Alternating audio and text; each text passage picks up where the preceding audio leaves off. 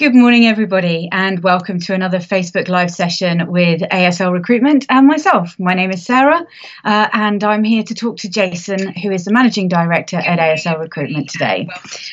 And I need to turn that off. I would, um, every week we get together and we have a talk about things that are affecting people in the workplace um, especially with the with coronavirus. So uh, we've got a lot to talk about, as we always do. Uh, Jason is best placed to answer any questions you may have when it comes to how your rights may have been affected and what you need to do if you're in a tricky situation. He's a chartered fellow of uh, the he's a chartered fellow of the Chartered Institute of Personnel and Development, uh, and he's also an HR specialist. So, no further ado, let me actually bring him into the conversation. Uh, Jason, are you there? Good morning, Sarah. I'm glad you can remember my name, if not my qualifications. That's that's fine. I'm having trouble with my worms this morning. it's it's very nice to see you outside our offices, though. I guess it's now uh, the weather's turned and it's a bit cold for you to be on that tropical beach this week. Indeed, yes. So I thought I'd join you down by the seaside. but I'm a bit chilly. Can you let me in? Oh, that'll be a no. anyway, so we've got a, a, few things to talk about today. And I think uh, one of the things that's really hit the headlines is this um, push to get people to actually return to their offices and go back to work. Uh, and there's quite a lot of controversy about it uh, in terms of, you know, when it when is it encouraging people to go back to work and when does it actually become intimidation? So, Jason, I think we should talk about this a little. Yes, it's quite an interesting one because we've got we, we, we almost had a split in the government this week where um, the health secretary answered he simply didn't know how many of his people were working from home versus and he didn't mind as long as they were working effectively mm. whilst we've got the rest of the government trying to encourage people to go back to work um, and actually amongst that we've got the reverse going in Scotland as seems to so often happen um, where Nicola Sturgeon says she absolutely is not going to push people into returning to work. I think the really important thing is to step back from the, uh, let's say, the amusement of who's doing what in, in what they're announcing or encouraging, and look at the why. The reality is, some of our major cities, we're clearly a little bit different down here in Hastings on the south coast, but some of our major cities are seeing numbers like 13% or 17% of people returning to the workplace. So, major commercial centres, places like the City of London, Manchester, Bristol, Birmingham, that before would have had huge numbers of commuters coming into headquarters buildings doing jobs, are effectively ghost towns. Now, if the business is working well, you might say, well, why does that matter? They're doing their jobs from home, everybody's effective. Um, the answer is really quite simple. And that is um, Pret a Manger, that was busy selling them all sandwiches, um, isn't selling sandwiches and coffee anymore. Um, I forget the exact number of jobs. Is it 3,000 job losses they've just announced at Pret? Yeah, um, yes, I think it might be. Might be slightly I, more, actually. Yeah. But quite a large number of people are being laid off simply because the office workers are not buying sandwiches. Hmm. Um, I mean, we've got parts of our economy that are um, difficult to attribute to that. Gatwick Airport have just announced they're making one quarter of their staff redundant. Now, clearly, that's not about people not returning to work, that's about people not flying on business travel or not going on as many holidays. And I think that's going to be with us for a little while. But when you've got the point of whether or not somebody goes out and um, buys their lunch out, whether or not they pop out to the independently owned card shop and buy a birthday card for their brother, grandmother, sister, whoever, then what we have is secondary businesses starting to suffer because we're not going about our lives as normal. Interestingly, the coffee shops, the cafes that are in uh, residential areas are apparently booming. It's the city centre ones, the workplace ones that are really struggling. I haven't seen any data on places like Hastings, but I suspect Hastings is kind of a mix of people going out where they live as well as those who are working. So it may not be quite so bad. But that's the risk. That's why the government is trying to encourage people back into work. Yes, it's got to happen, hasn't it? Because that's it. You you have the knock on effect. If if you have a whole load of people being made redundant and they're out of work, um, then they can't afford to go out and do the things that they would normally have done, and therefore it travels down the line, doesn't and, it? And the thing they may normally do, which they no longer can afford, might be buy the things that the company you're working for actually makes. Um, and so what we have is we have a knock on effect, as you say. So mm. it is important we try and get back to something where the economy functions in a sensible but safe way because everything is interdependent. And we, I've mentioned before, we at ASL, we've managed to do really quite well in adapting to it, um, partially because we were relatively advanced on tech, but we've also invested very, very heavily in tech during this crisis.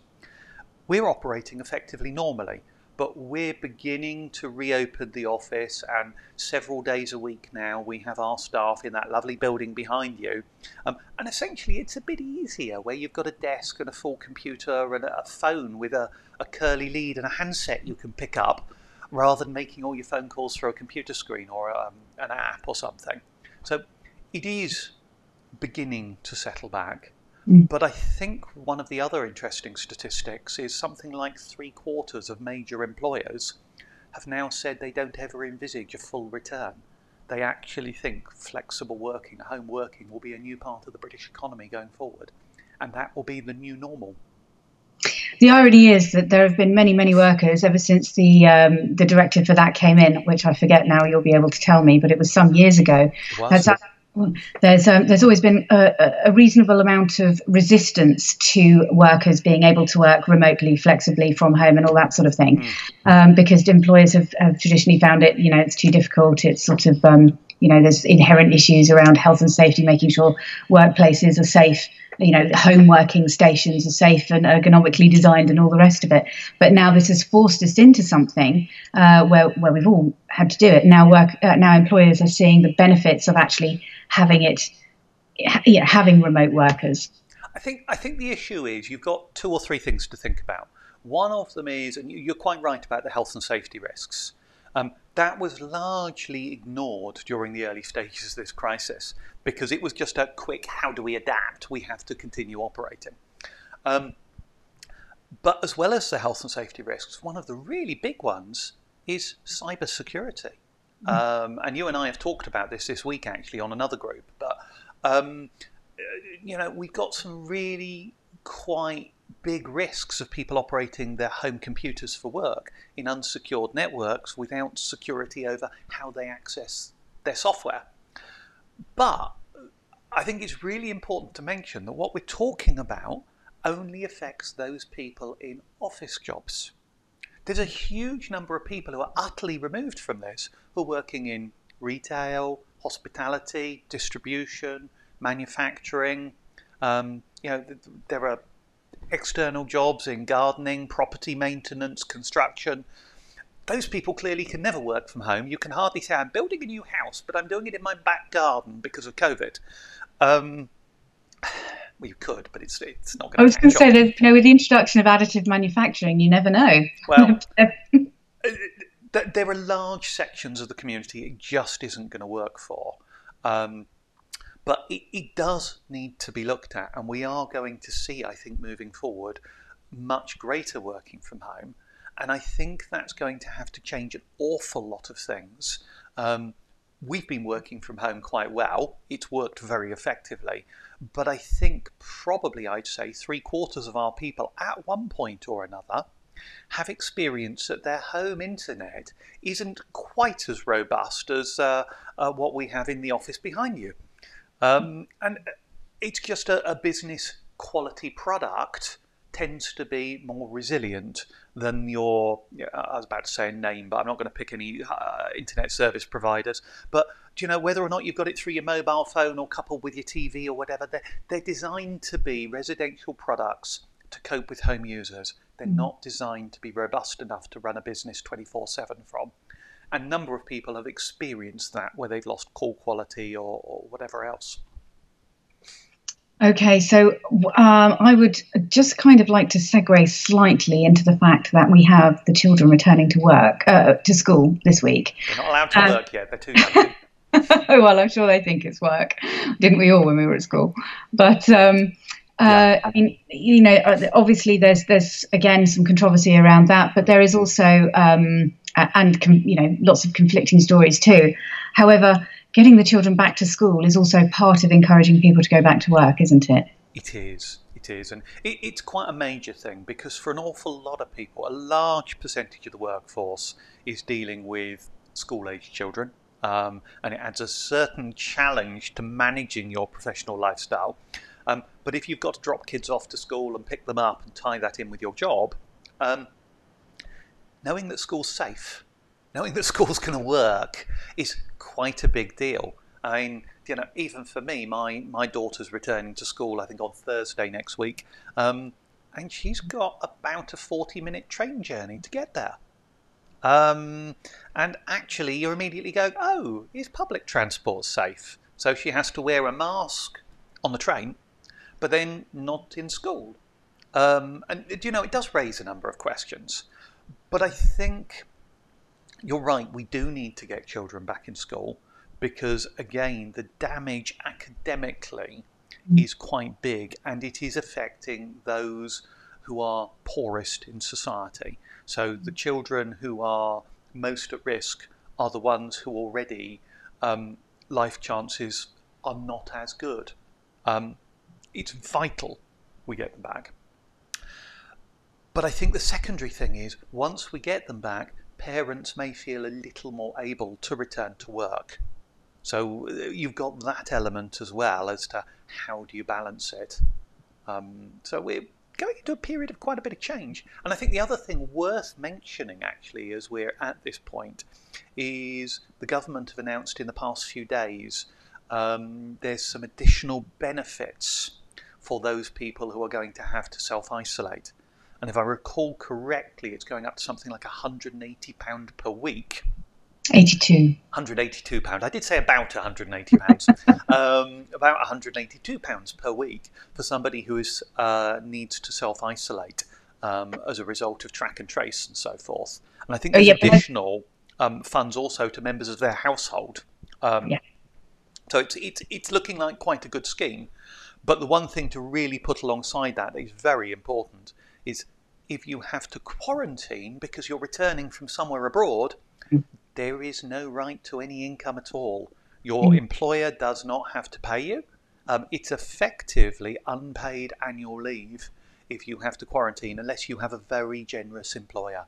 Yeah, so that's that's the big difference, isn't it? If you have to mm. self isolate because there has been an issue with track and trace, and somewhere along the line you've come in contact with somebody who's tested positive, then you are entitled to some financial help. Yes. If you are, if effectively you have put yourself in a position whereby you cannot go to work, either through foreign travel uh, and subsequent quarantine regulations, then you are not entitled to any assistance financially, be it from the government or from your employer. Yes, and I think essentially the, the, the key point here is, I mean, it sounds a little harsh, but whether or not your absence is self-inflicted Yes. If you chose to go abroad, that carries a risk.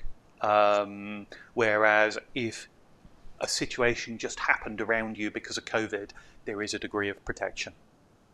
Okay, so that's that's actually quite a positive note to sort of end things on. I think, isn't it? It's a, a question of it's time to start getting back to uh, how things used to look in the new way, without putting yourself in in, in unnecessary uh, situations. Yeah. Um, I, I, am listening to you saying that, getting back to how things used to be. I that phrase, the new normal, always amuses me. But I, I really do think it is about learning to live our lives in a different way. And I mm-hmm. still think we have a difficult year ahead of us. We don't know quite what the winter's going to do, um, and that could bring some additional shocks my own gut feel is we won't hit anything as bad as we've already been through. But please don't quote me on that. well, I think uh, I think all we can do is be sensible and get on with our lives. I think that's yes. the uh, that's that's that's all we can do. Uh, and certainly the bit that we can contribute to moving our economy forward and keeping it keeping it moving yes, for the yes. time being. Okay, so I think that's probably uh, time to wrap it up for today. So thank you very much, Jason, for joining us. We would like to say thank you very much to everybody online who has joined us today. Uh, we'll be back next Saturday at the usual time of 10 a.m., and I'm sure we'll have a lot more things to discuss then. If you have any questions or concerns and you would like to speak to Jason or one of the team, you can email them on hastings at aslgroup.co.uk or give them a call. They're on 01424 452 999. Thank you very much, and we will see you next week. Goodbye, Jason. Thanks. Bye bye. Goodbye.